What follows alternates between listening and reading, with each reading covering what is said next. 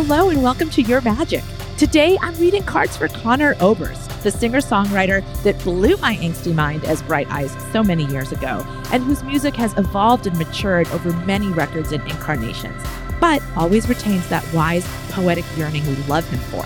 We're going to talk about midlife crises and divorce and being an artist. After that, we're going to hear from the wonderful witch Sarah Potter with a very handy spell for cutting the cord on old loves. Stay with us. Sephora stores are everywhere you are, so just pop in. When you need a brown lip to match your nineties playlist, a confidence boost before your interview, or a last-minute gift for mom's birthday, there's always a Sephora near you. Just pop in. Use our store locator to find your local Sephora or Sephora at Kohl's.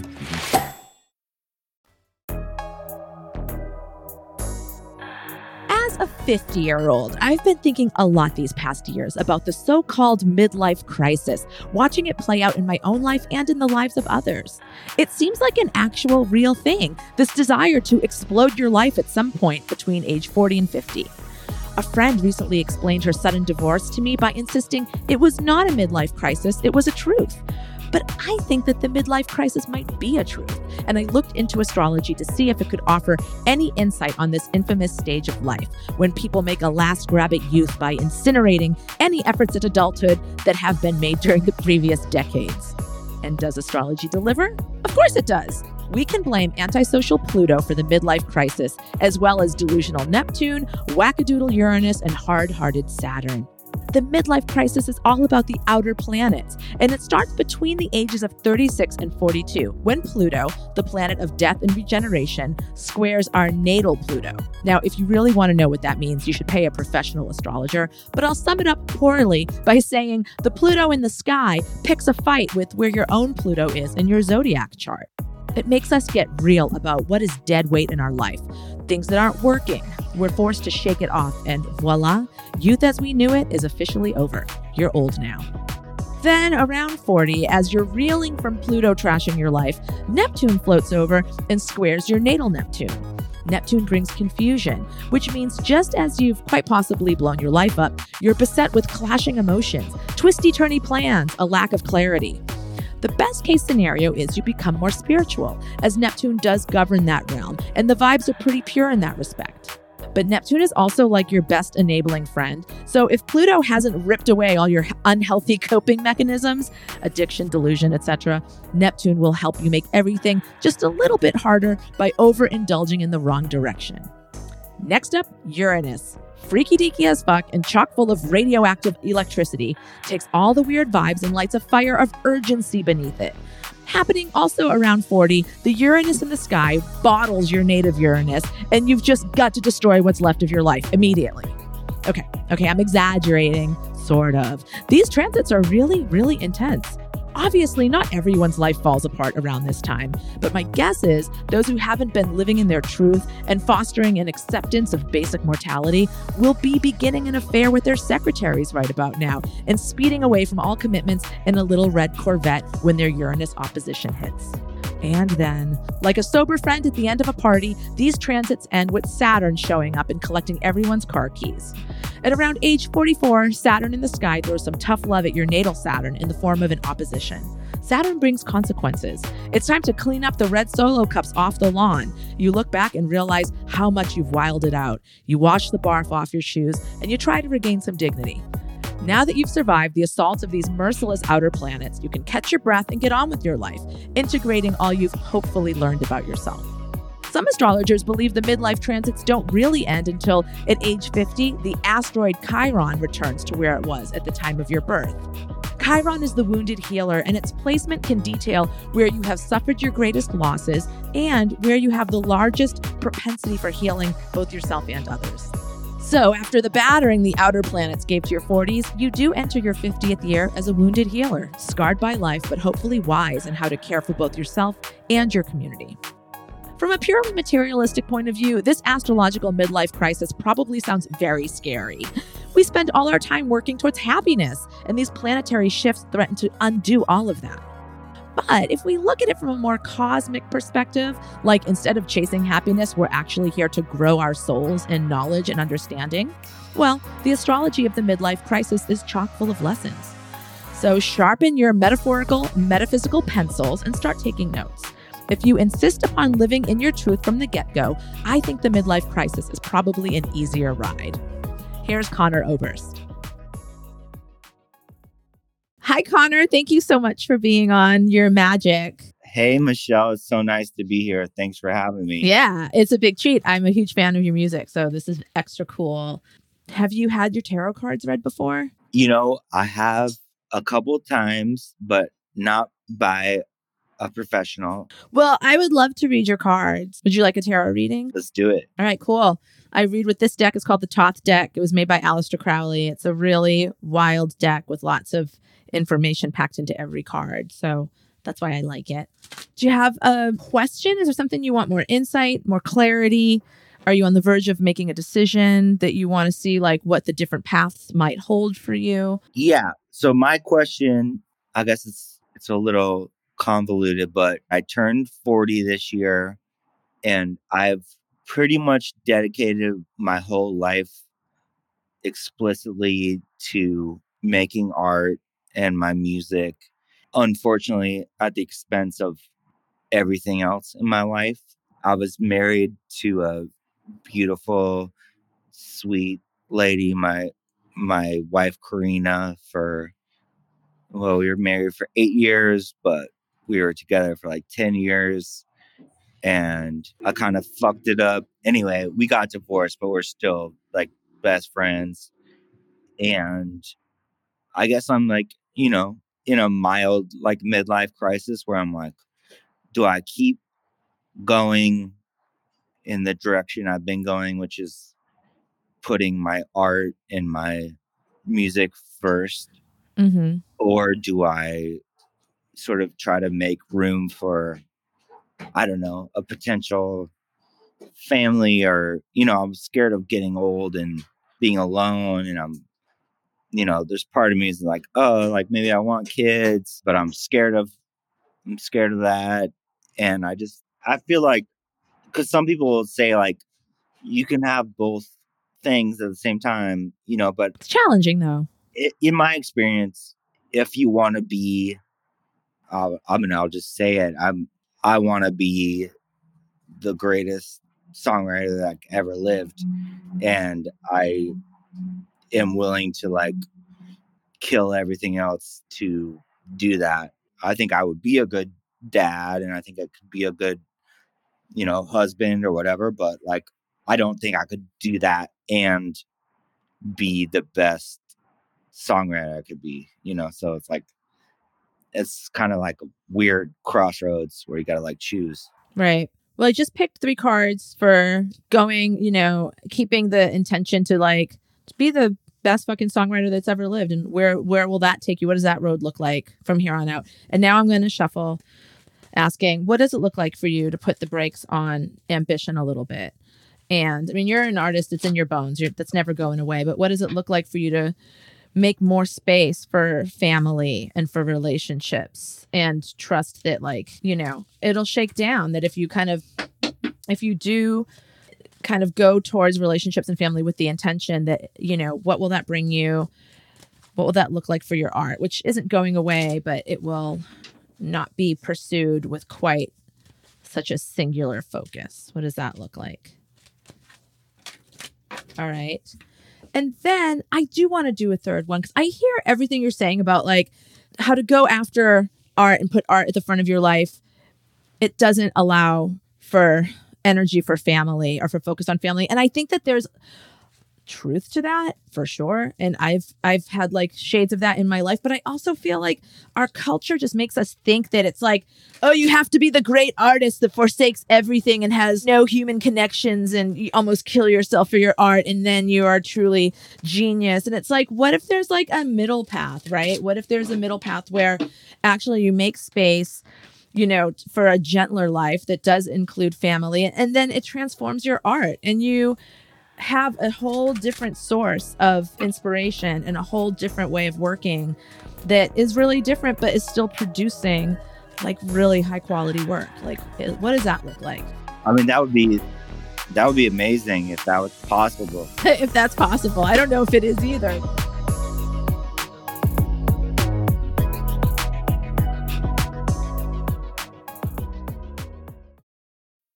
Making everyone happy on vacation isn't easy, but you know what is? Going to Aruba. All you have to do is walk out your door to find pristine pools, relaxing white sand beaches, and an island teeming with outdoor activities that'll put a smile on any face. You won't just feel great, you'll all feel great, filled with a calmer, more peaceful vibe that radiates Aruba's warmth.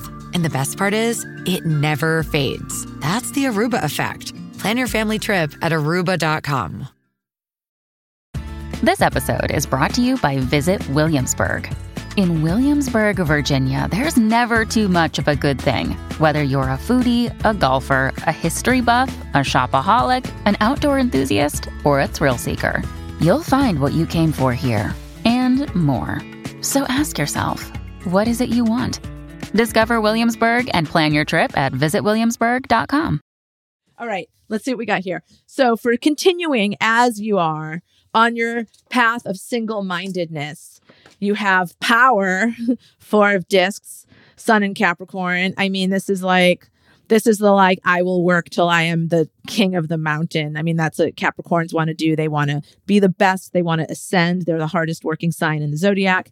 This is a four. So it's like, this is great. It's very stable. It's like you've already built so much in this direction. You've already laid such a huge foundation for yourself to do this. And it's it's there. It's waiting for you. You can just like plug right in and go and keep going. Then you have another four, but it's really different because it's a water four. It's the four of cups, which in this deck is called luxury. And you can see it looks very beautiful. There are golden cups and nice clean water and a pretty flower, but the water's choppy. So there's this sort of feeling that like, uh, like you can do it and you know how to do it and you can do it very well, but there's this feeling of like, oh, but I feel like time's going to run out on me. Like at some point that wave's going to come and knock those cups down, you know, which is kind of, I feel like what you're talking about a little bit with like this sense of regret or like a fear of going old alone, like the, the human parts of life that you feel like are falling by the wayside as a result of art. So this is that popping up being like, yeah, what about me? And then you've got this three of cups, this abundance card, which actually is moon in Cancer. It's a family card. It's a love card. It's like you have so much love available to you. I wonder, looking at the way that this, what this card is saying, power, the four of cups, the abundance card, if like the fact that you want these things, these emotional things, if it's already changed your process a little bit, if like for you to go back out and try to go hard with like touring and a single-minded focus, if like you kind of maybe can't really do it like you did because you just are a little different now. The, these longings and the things that you want and the lessons you've learned has already changed that process a little bit for you. And I don't hate it. That looks nice. But let's see what it looks like if you actually um, say like, hey, I'm going to really put the brakes on and I'm going to, huh. It's going to be hard for you to really deliberately say, I'm going to change my ways. I'm going to change my rambling, troubadouring ways and focus on a family. You do have two aces, which is like, yes, this is a really new beginning for you to do that. You have the ace of the ace of cups, which is emotions. So it starts a new emotional cycle for you, a new way of relating emotionally to the people in your life and to yourself and thinking about Um, relationships. And then you have the ace of swords, which is a new way of thinking about self-expression, creativity, certainly songwriting, you know, falls under the swords. So it's like, yeah, everything's different. You're, you're totally starting anew. But the middle card is the nine of swords. It's the cruelty card. And that is a card about being mentally tormented. Okay. So it's like, that's true. It's hard. That'll be hard for you to feel like you've let go of a dream. It's, it's not so much, okay, I'm going to do, I'm going to live my life a little bit differently. It's like, it seems like, you know, even just hearing you talk saying like, you know, I want to be the best songwriter that's ever lived. Like that is a hugely motivating dream to have. So to let go of that might feel really hard. That's what I see. What about trying to have it both? Trying to have it both ways. Yes, you can. I knew it. Oh my God, these cards are so beautiful. Because they're it's already there a little bit, right? It's like, what if you, what if you go forward and just keep keeping your like nose to the ground and being like, I'm just going to keep torn my ass off and just, I'm going to just be in music one hundred ten percent. It's like, yeah, you can do it, but also look at all this love that's there for you. It's kind of pulling you away a little bit out of it. And then you can say like, no, I'm going to be a family man. I'm going to focus on relationships. I'm like, I learned my lesson. It's like, okay, cool. There, here's, that's a new way of being for you, but it's also going to torture you a little bit. But look, if you very mindfully are like, okay, I'm still going to continue on my quest to be the best songwriter that's ever lived. And, you know, music and art is, I, it is my D N A. It's my cells. It's what I, I eat and breathe. And also I deserve love and downtime with family and the space to explore that and connect to that and allow that to influence my write, my writing and my work. Look at what you got. The Magician. Amazing. Like the, the most creative card in the deck, right? Like you're actually creating magic. It speaks to destiny a little bit, which I like. Um, but it's like, yeah, you're definitely going to be creating. It's not going to stop you. You're, this is a super inspired card. It's a card that makes things happen. And then look at what your next card is. It's the dad card. It's the emperor. It's like the dad card. Like the emperor and the empress are like the mom and dad of the tarot. So this is just like, it's definitely speaking to that.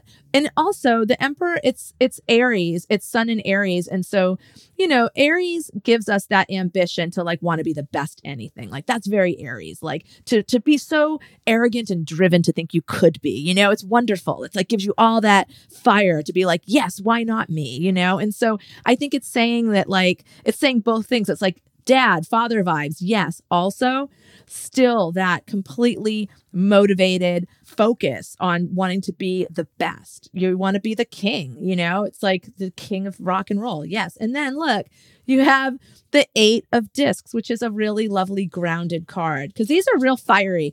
The Magician and, and, and the Emperor. It's like, yeah, yeah, we see here the musical inspiration, the energy to put into that. And then here we have like, yeah, you can rein it in a little bit and it's okay. Like there's, there's room for both things to exist.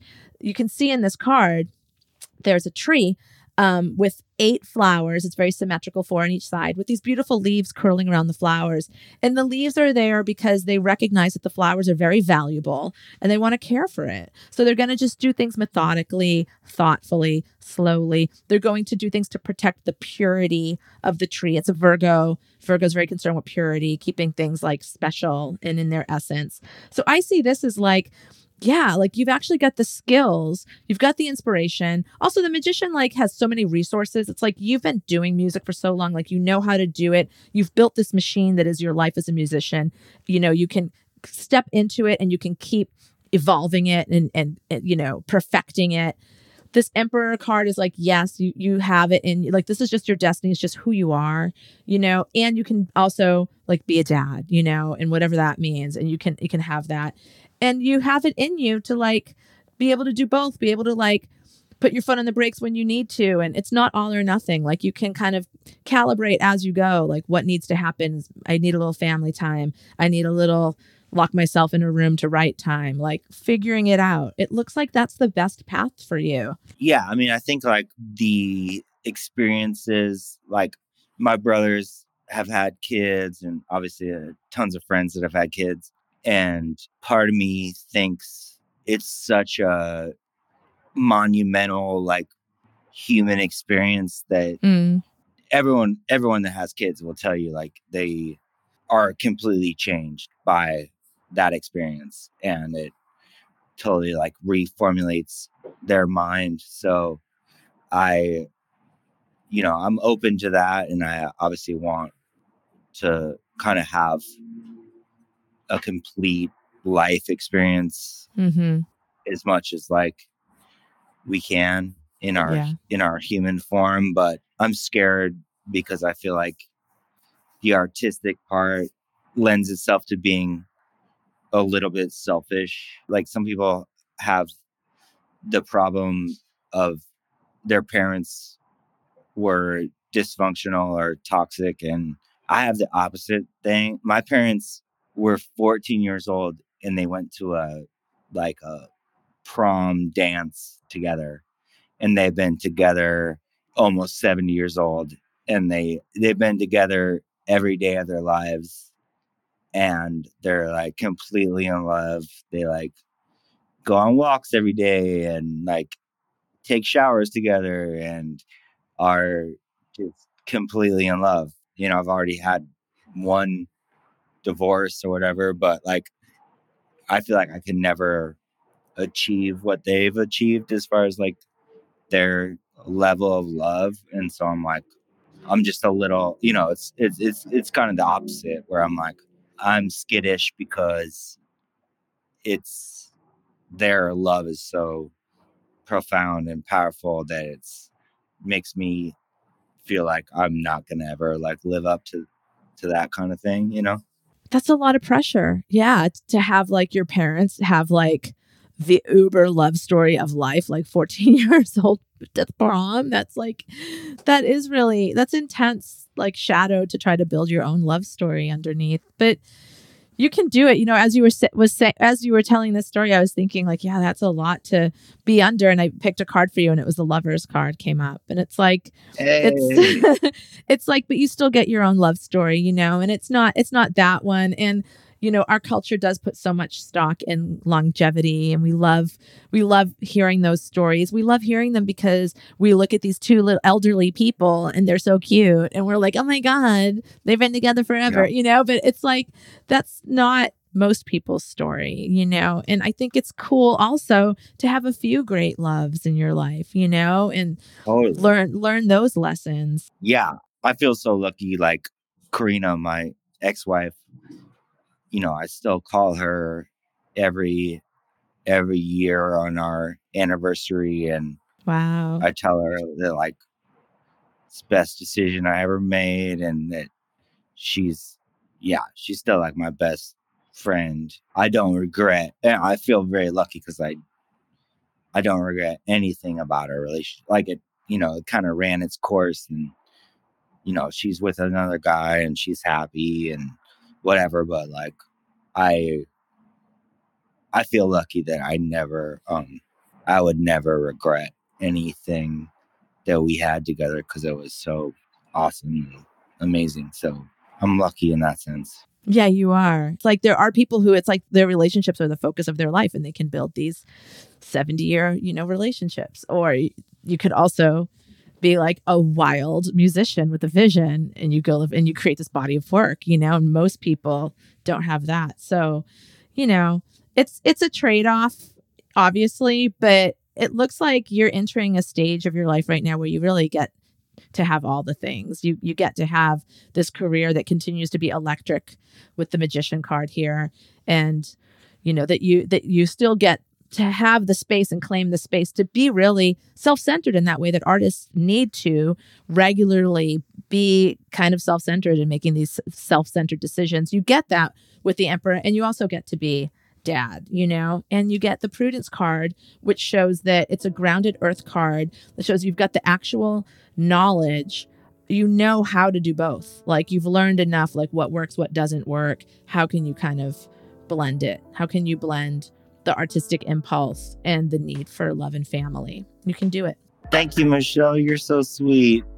I love talking to you. Well, I'm gonna, I'm gonna take away from this that if I get my head straight and I work hard, I can have everything. I can still do the art and have a family and try to, try to make the most of it.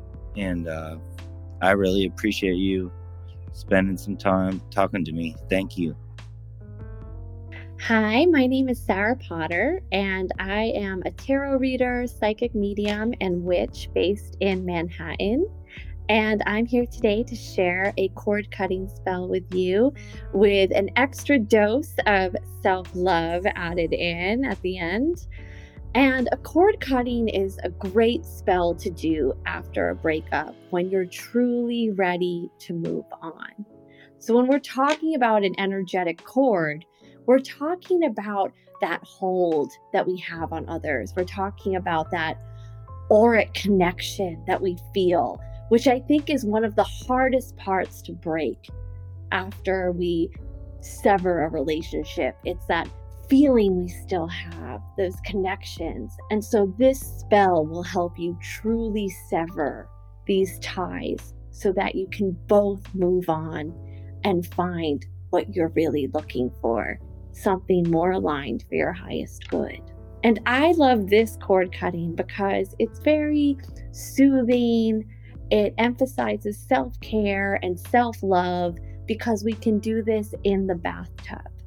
And no worries if you don't have a tub, you can do it in the shower, but we're wor- working with the soothing element of water. So what I want you to do is draw a bath with a nice warm temperature. And when we're doing magic, I think it's important to invoke all of the senses. So make a nice playlist, something, your favorite music, whatever puts you in a good, relaxed mood.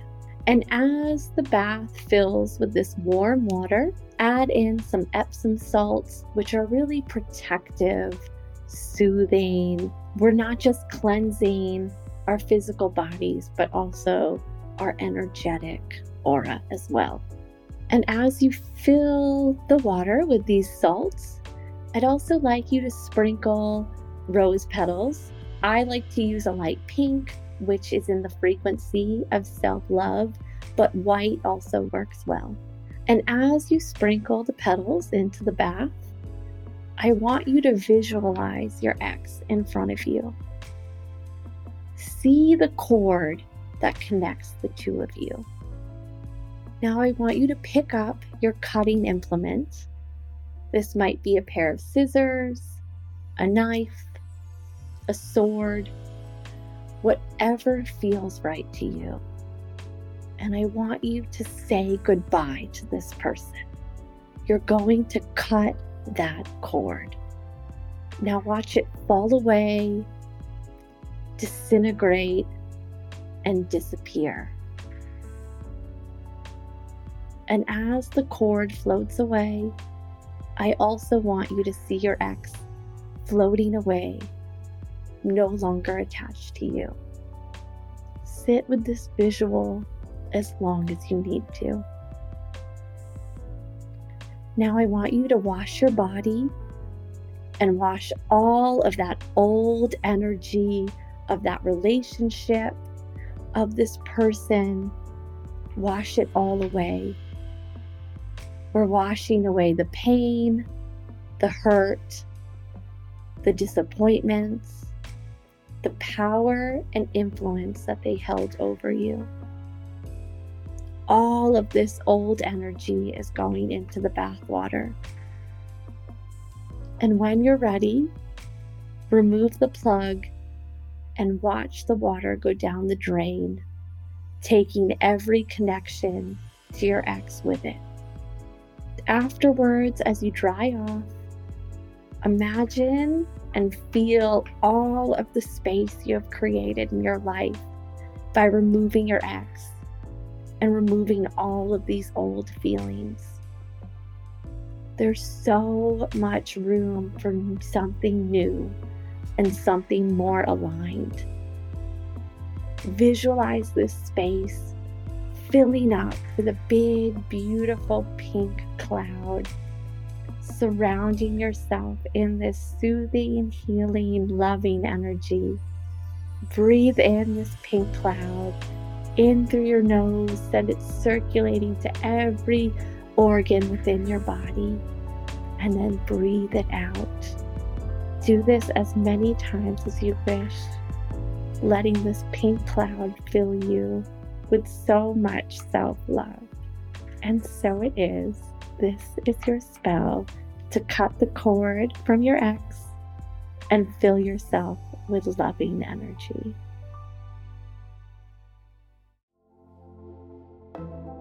Thank you so much, Sarah Potter. I cannot endorse this spell enough. Cord cutting spells are so crucial for letting go of old loves and old hurts and just moving on with your beautiful life. And any spell that incorporates a bath is my favorite spell.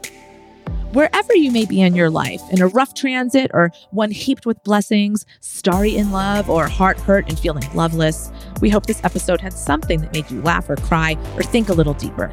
Until next time. Thanks for tuning into Your Magic. You gotta follow us on Twitter and Instagram at This Is Your Magic. You can also subscribe to us right here on Spotify. These are the things you gotta do to never miss an episode. Also, email us at hello at thisisyourmagic.com. We'd love to hear from you. And you can support us, plus get access to a bunch of bonus content at patreon.com backslash thisisyourmagic. Our executive producers are Ben Cooley, myself, and Molly Elizalde. Our original theme music is by John Kimbrough. Thanks for listening.